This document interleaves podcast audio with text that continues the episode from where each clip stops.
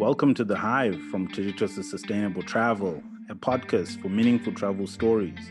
We invite guests who have traveled abroad for more than just leisure travel, be it internships, volunteering, or study abroad, either as solo travelers or as part of a group.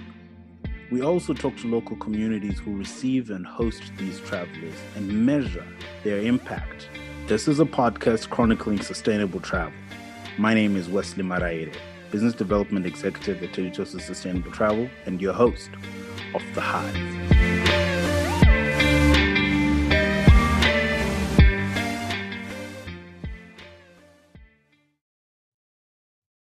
Today, I'm joined by Crystal Allen, who is a professor at the University of Illinois at Urbana-Champaign.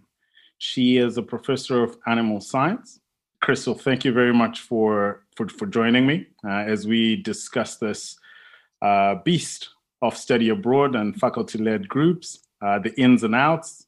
I am glad that you are able to make the time to join. Thank you for having me, Wesley. Glad to help. Excellent. So let's start off with a bit of a background. You are a professor in animal science. Flesh that out for me um, on, on, on what that actually entails. Um, animal science in, at the University of Illinois, we primarily have students that are going to be veterinarians. 80% of our students are pre vet students. Uh, but we do still have some, you know, uh, maybe uh, young people from the farm that want to go back and improve their herds or, or whatever. But they, uh, the majority of them are, are uh, pre vet students. So we teach a lot of, you know, biology, chemistry, um, um molecular uh, cellular biology things like that. But um, my goal is to teach more into the production reproduction production of animals mostly livestock farm animals. Uh, so going to africa to study wildlife was quite different for me. Excellent excellent. And i, I see that because you also um, have a farm and, and, and live on the farm i suppose that was a that was a, a prearranged marriage there with you then teaching animal science? um, you know, teaching was actually not in my plans as a young person, which is kind of funny. Everyone kept trying to tell me I want, I needed to be a teacher, and I'm like, I would never be a teacher. Um, so it's quite uh, ironic that I end up teaching uh, mm-hmm. because that was not in my plans. It just kind of right. happened. And I would not do this justice if I don't uh, mention the thing that you know really struck me uh, when I first when I first met you several years ago, which was your day routine. A day in the life of Crystal is still fascinating to me, and I don't think I have seen or heard of any other one. You wake up really early, and you have a little secret, which is the cafe. Um, and and yeah. then that alone is mind blowing to me. But maybe uh, everybody else should should know about a day in the life um, of Crystal. Well, it's it's changed since the pandemic. But before the pandemic, I would get up about three or three thirty a.m.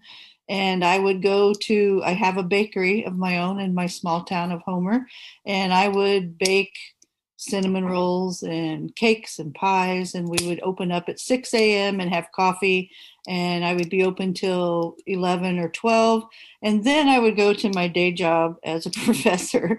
and I would work there till 6.37, come home at 8 o'clock, fix my husband's supper, um, after he came home from the you know farming, and then I'd usually fall in bed about eight thirty or nine. So uh, I did go to bed early, but yeah, I had I worked really hard, long hours. Yeah, Yep. That to me, again, I have to say was was, was mind blowing. yeah. And so, how did you get started with study abroad, which is the topic of discussion today? Uh, it's very funny. It was totally by accident. Uh, I've, I've taught at the university for 10, well, 11 years now, and uh, someone backed out of a study abroad trip to Tanzania and uh, I'm friends with the woman who was in charge of the trip, and she asked if I would go. And actually, visiting Africa was never on my list. I mean, I'm I would love to go to Australia, New Zealand, other places with with wildlife, but Africa for some reason just wasn't on my radar.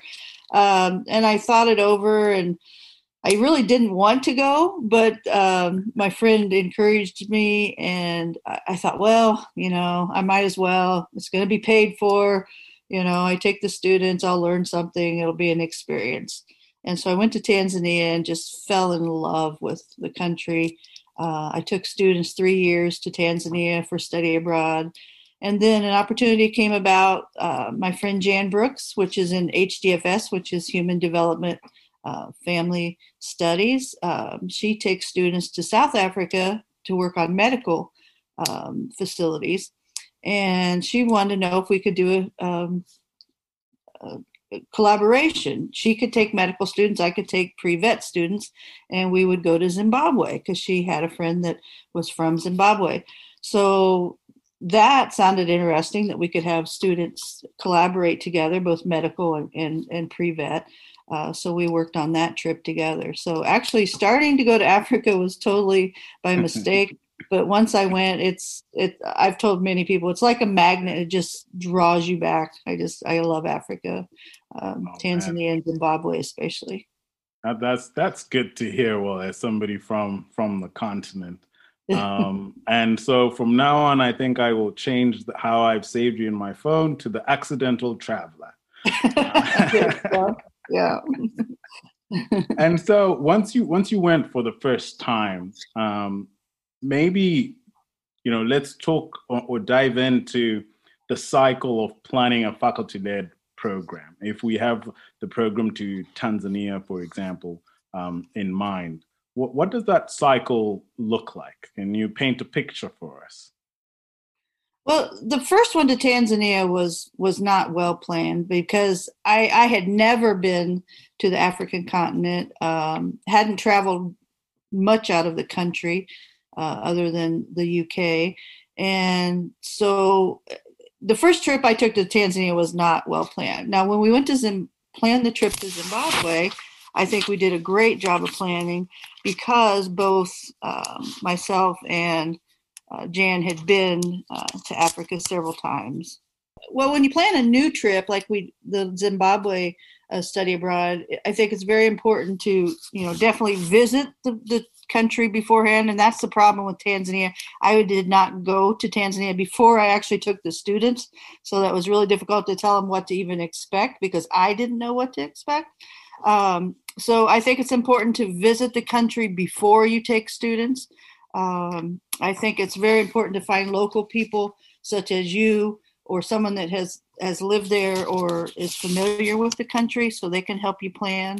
Um, our study abroad office is very good in helping um, arrange as far as you know budgets and, and that type of things and, and travel uh, as far as air air flights and things uh, i think you first need to determine you know uh, places to work or volunteer i think you need to you know determine where to visit of course you know when you go to some place like that you definitely need to let the students have some fun time because you know it may be the only time they get to go to that country um, and you need to find the places to stay.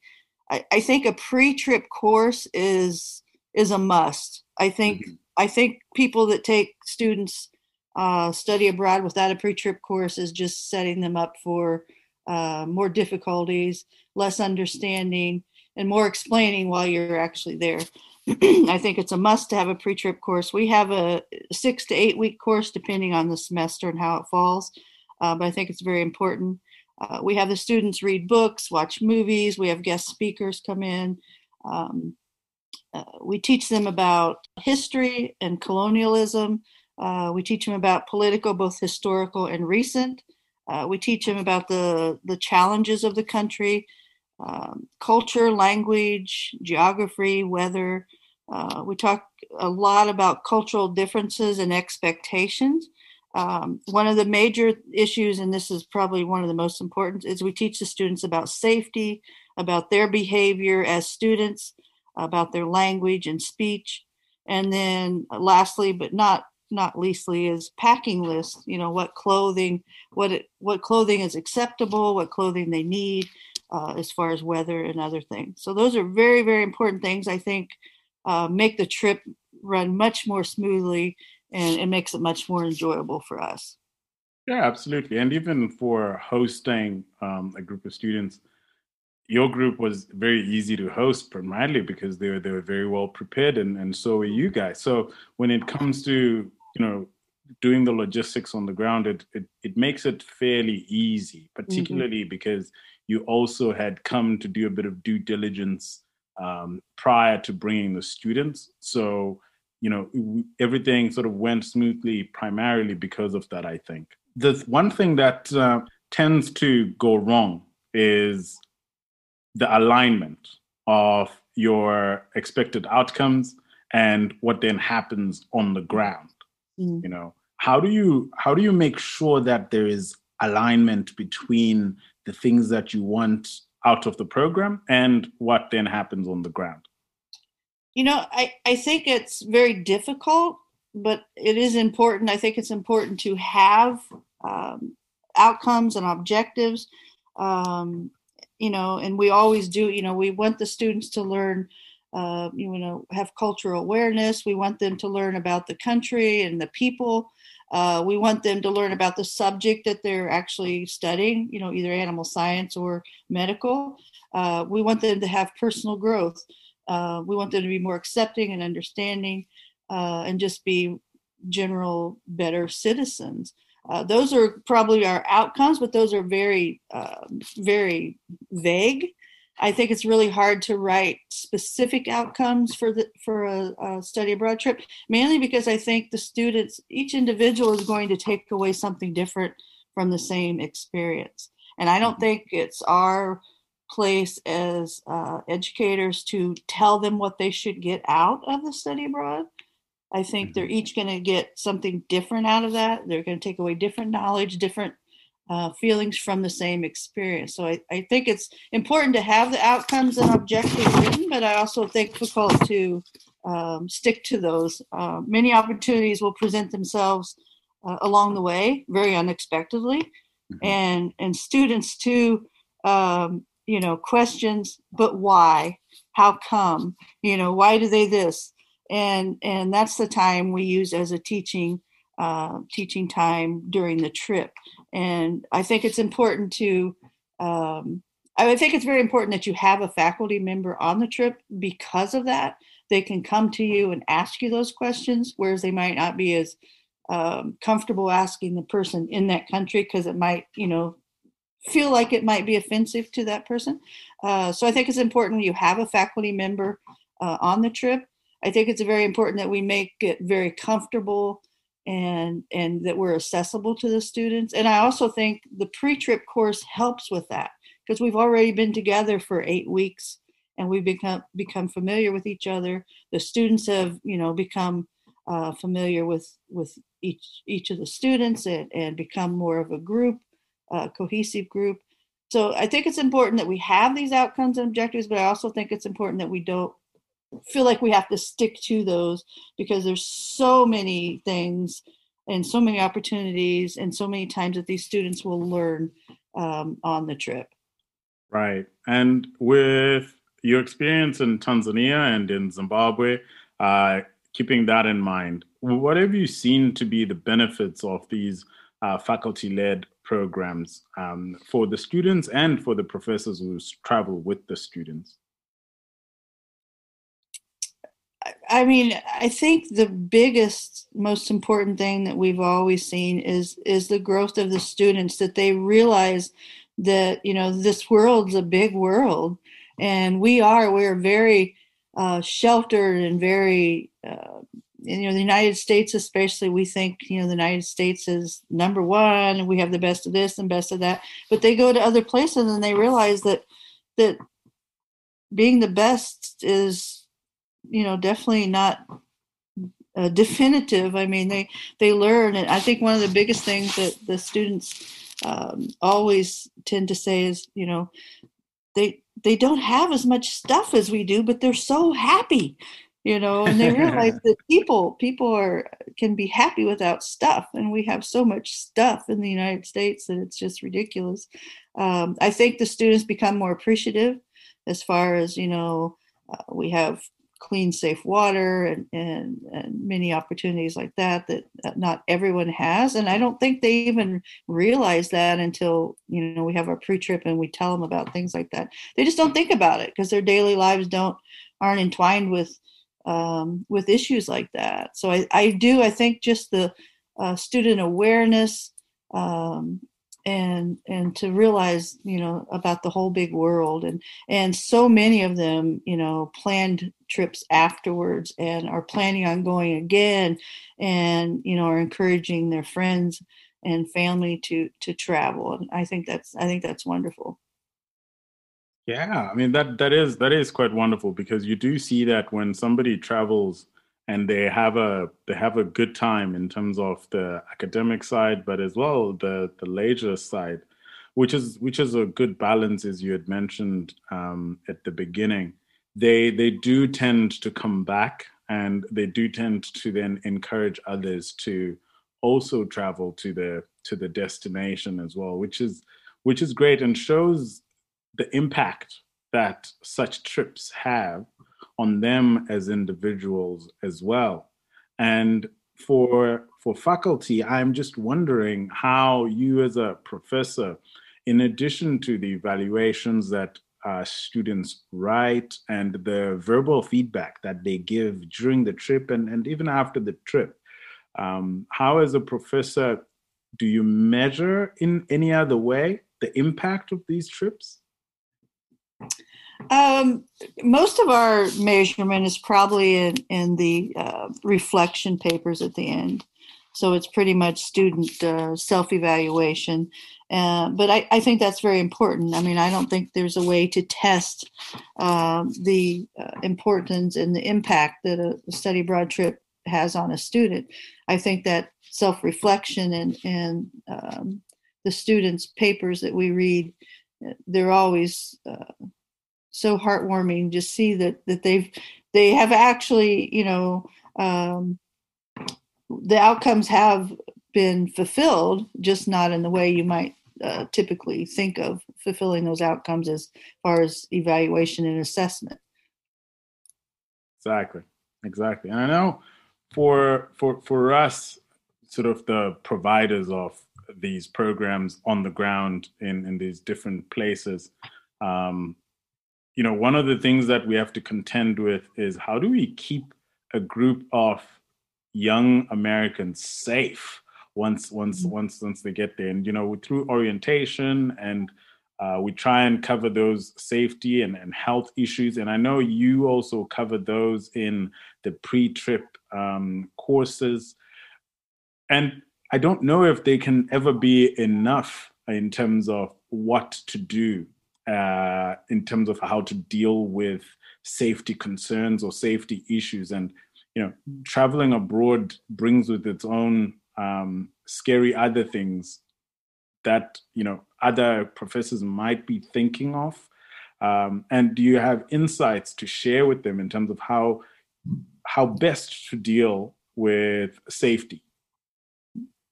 Well, I do think the pre-trip is very important to um, go over many, many safety issues. Uh, you know, just number one, how to dress, how to act, how to talk, what to do, what not to do. Um, and you have to, you know, make these students understand that we're we're telling them to do this not because we want them to be good kids or or you know we want them, but they are number one representing our country and our university. So, you know, we, they may only be the only people that uh, Zimbabweans ever see from the University of Illinois, and you need to, you know, um, be a good representative of our university. But also for their safety, they have to understand that we're telling them the, these things. You know, you're not going to wear short skirts and spaghetti strap short tops because it's just not acceptable and not safe and but you know seriously a lot of the things are just typical things that we would do as safety for students in the united states. You're not going to walk anywhere alone. You're not going to go somewhere that's not you know you're not familiar with. Um, so you have to emphasize things that are we would think of as you know general knowledge for a person but remember that these are young people that don't always think like adults. So you do have to you know uh, reiterate just general safety uh, you need to tell them more about the, the country itself and i do also think it's very important to have someone like you uh, that knows where to go where not to go what times to go uh, and things like that so that helps a lot for the safety yeah, and you mentioned some, some something that you know just triggered uh, another thing, which is ambassadors. They are ambassadors because mm-hmm. It is there is a good chance that um, they may be the first and perhaps only uh, mm-hmm. uh, University of Illinois people that a Zimbabwean will come across. So the impression that they leave um, is goes deep. And having having said that, you know, after leading a few trips, I would like to believe, you know, they are all good kids, but sometimes, sometimes they're not. no, and, and so, you know, how do you deal with badly behaved students? Well, uh, first of all, on my first trip to Tanzania, I had one student that I had issues with, and she should have been sent home. And not sending her home caused issues pretty much the entire trip. And even after the trip, I had to deal with issues with her. So, um, first of all, in our pre trip course, we make them very aware that all the university policies apply during the trip, during the whole trip, during the flight, during the trip, during the flight back. Any policy that the university has still applies, you know, as far as drinking, drugs, and, you know, anything that the university policies apply during the trip. So they know that.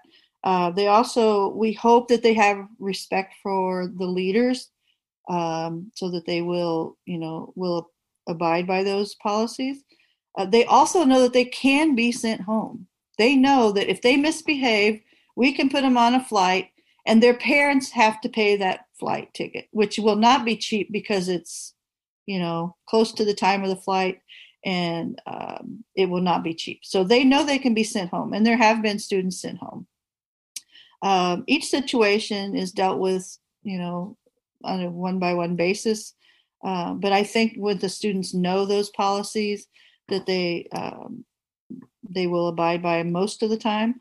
Um, we do talk to the students. The students talk to us, and we try to work things out if there's issues. Some of the issues that students have, we try to let them work out themselves, you know, just like roommate issues or, you know, somebody said this, somebody did this. Um, I mean, we will talk to them, but we're like, you know, you're adults. You you need to talk this out and resolve it. If you can't resolve it, then we may step in. But you know, a lot of little things we just kind of let them deal with it because they need to learn as adults to deal with things.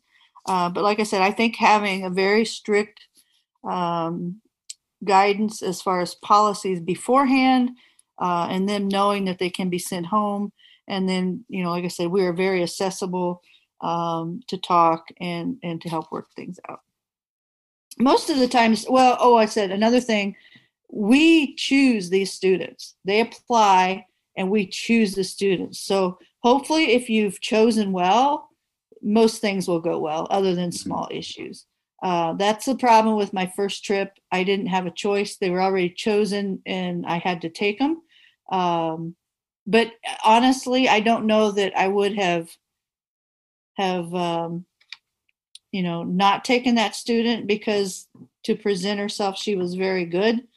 Um, and sometimes you know you know just people in general they're not always what they present themselves as and it'll turn out bad. But the majority of time if you interview them and you choose the students you usually will have a pretty good group.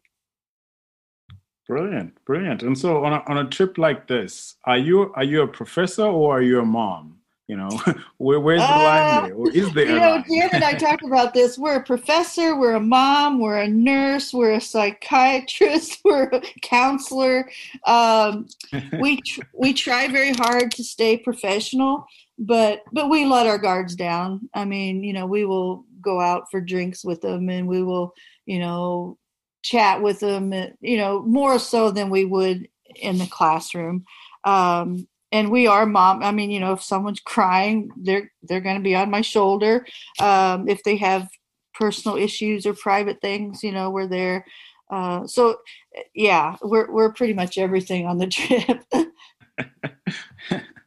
Yeah and you know having having said that what are some of the things that you could say were unexpected um, that have happened during your either planning or while you're in in destination um, I, I think a lot of it is students actually realize what they're learning while they're there. I remember one one student, um, Kelly, if you remember Kelly, we were in I the do, safari yeah. vehicle, and I don't even know what happened. I forgot what happened, but she turned to me and she goes, "Oh, Crystal, I'm so glad you told us before the trip, or I wouldn't have understood."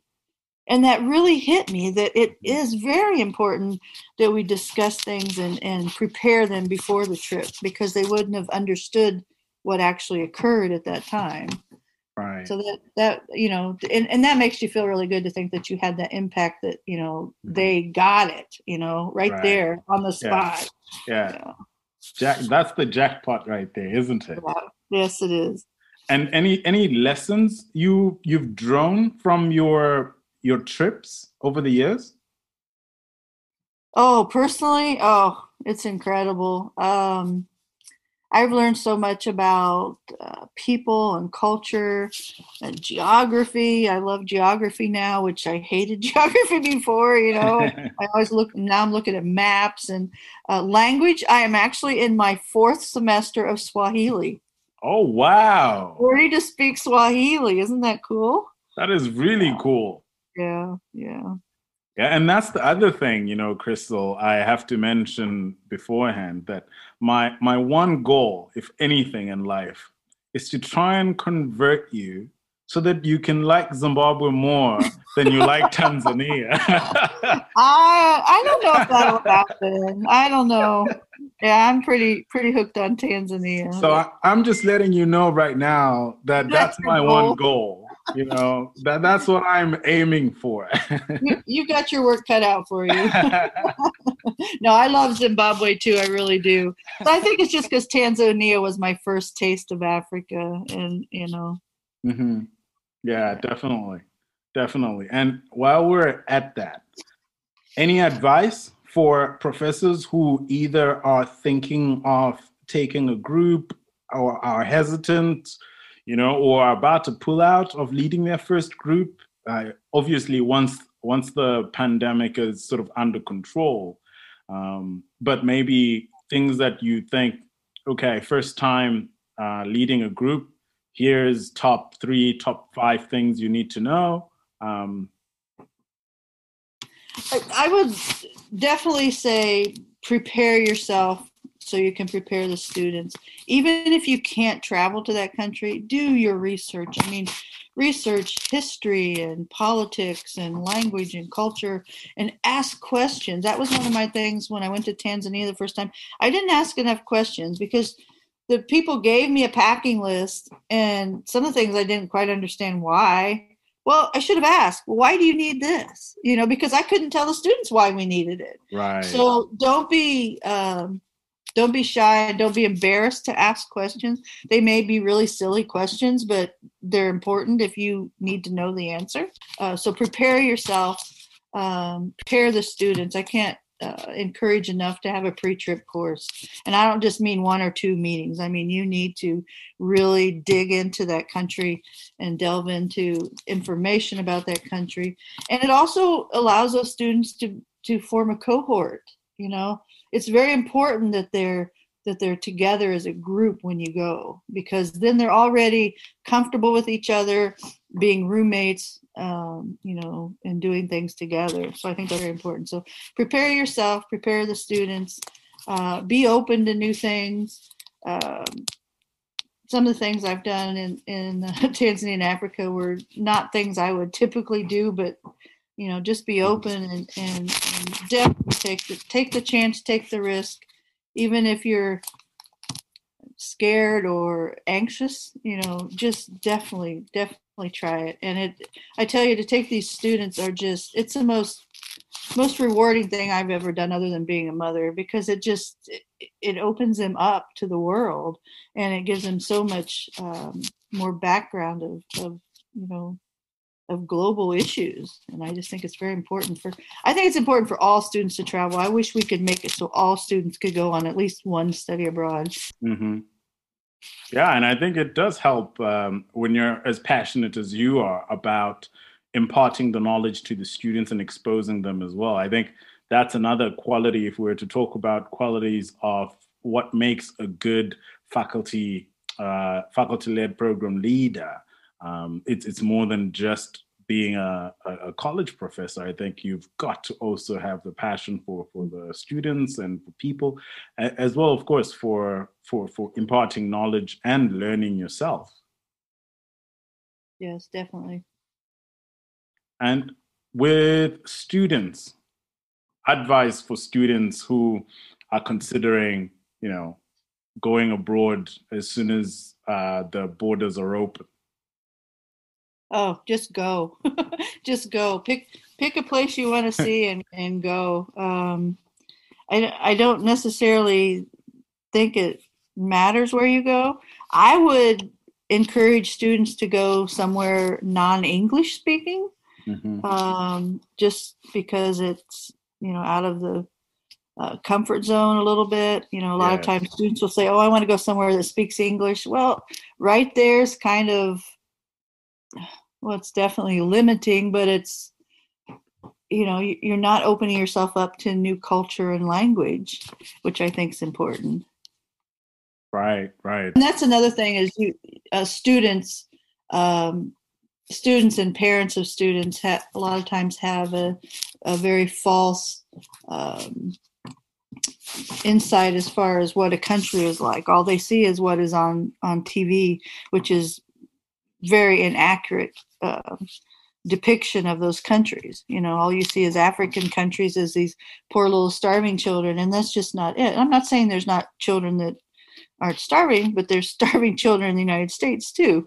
Um, but they they need to realize that you know there's big cities and there's technology and cars and you know everything we have in the united states we have in other countries in african countries and uh, you know it's not not savages and poor starving children like depicted mm-hmm. on television.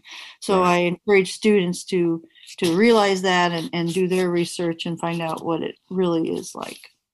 And you know it's it's quite fascinating how the image is portrayed on on tv and how most mo- most of the time you have people who come down to zimbabwe south africa and they genuinely are surprised by a high rise building, for example, uh, or people who are able to communicate with them and communicate back. You know, it, it is quite fascinating. And I know when I first started working in the exchange with exchange students, it, it really took me aback a little bit to say, oh, when you watch The Gods Must Be Crazy or something like that, you actually think that's what's on mm. the on the ground and mm-hmm. It, it, it makes it all the more worth it to then expose them to various aspects and the various contrasts that a single country like Zimbabwe would offer between a city and and a rural and a rural place, you know that that sort of thing. Mm-hmm. But um, you mentioned parents, and I'm mm-hmm. wondering, and and I did see uh, when you guys were taking off to come to Zimbabwe, parents dropped off their kids with you uh, at the airport. Prior to that, did you have to convince parents that it was okay for their kids to come? Uh, do they play a part in the decision making? And and overall, how do you communicate with parents whose kids want to come on a trip with you? Well, yes and no. Uh, first of all, you know, we're limited what we can actually discuss with the parents because the students are adults legally and we're bound as far as, you know, discussing certain things with them about their students. about their children. Um, but the parents are concerned, and, and I understand that. Being a parent, I understand. Uh, but a lot of it is the you know misconceptions of these countries and the people. Uh, one student wouldn't even allow us to have their passport to send in for their visa. They had to, okay. they had to do it themselves. Well, okay, that's fine. Uh, we almost didn't get it because they didn't get it back as soon as we did. You know, so uh, issues like that. Um, they're always. I, I think one of the biggest concerns is they're worried about safety as far as like being, you know, attacked, raped, mugged, things like that. Um, they're concerned about diseases which you know is always kind of funny to me because we really don't have to get that many extra vaccinations to go. I mean i think we do typhoid uh, maybe yellow fever depending on which country and then we do the anti-malarial medications but we, you know we have all the other vaccinations that are needed so it's not that much extra. Um, we don't have a lot of interaction with the parents. I mean, they are welcome to call us or email us, and we will answer the majority of their questions. And um, you know, we emphasize uh, what will actually occur and not what they think will occur. Um, this the, some of the parents, especially mothers, will cry when they bring the student to us at the airport, uh, and they're always very excited to see them when they come back but the mm-hmm. the greatest thing is nowadays with technology, uh, you know, they're sending photos and they're sending messages and they're telling them about the wonderful trip they're having during the trip. So yeah. then the the parents are, you know, um, I guess they're, they're you know less less uh, worried about them when they know that things are going well during the trip. Right, right which I think helps a great deal in calming their nerves as well. Yes. Uh, knowing yes. that you know they get yeah. daily updates. Right, right. Which which which then you know makes it interesting when you say are in Tanzania in in the middle of the bush, or if you're in Zimbabwe and you're in a conservancy where signal is not that great. That must make for an interesting sort of uh, time for particularly students who are used to be connected the, the, all the time. Um, where's their Snapchat and their Instagram? Yeah, we um, in Zimbabwe it wasn't quite so bad. Now in Tanzania, there's about a week where we don't have um, access when we're actually out in the bush. There's nothing around, and you will have to go to like the ranger station to to get any access. Um, so we tell the students ahead of time, tell your parents that there's this length of time, these days that you may not contact them because you know you would they would probably become frantically worried if they didn't hear from them for like five or six days. So tell them that during this period of time, you may not be able to have access to internet. So um, we tell them that ahead of time. And then even with the Zimbabwe, we tell them, you know, it, it, it's sporadic. You may have it, you may not. So tell your parents if you don't hear from them for a day or two, don't worry. Um, but someone will will contact you. And, and, you know, if anything happened, they would be contacted. So um, we try to resolve their anxiety that way. Well, Crystal, thank you very much for giving me your time and also sharing your insights and experiences, reflecting on uh, the trip you made to Zimbabwe. And I cannot wait for the borders to open so that we can have you visit once again. We're hoping maybe 2022. So, yeah, we, we keep our fingers crossed for that. Yeah, I hope so. Well, thank yeah. you very much.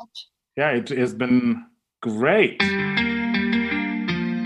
You've been listening to The Hive from Teachers of Sustainable Travel. I hope this episode has inspired you to seek or to continue to explore travel with purpose. Join our community on social media platforms Facebook, Instagram, Pinterest. And please do subscribe so that you can receive notifications each time we have a new episode. Tatenda, thank you.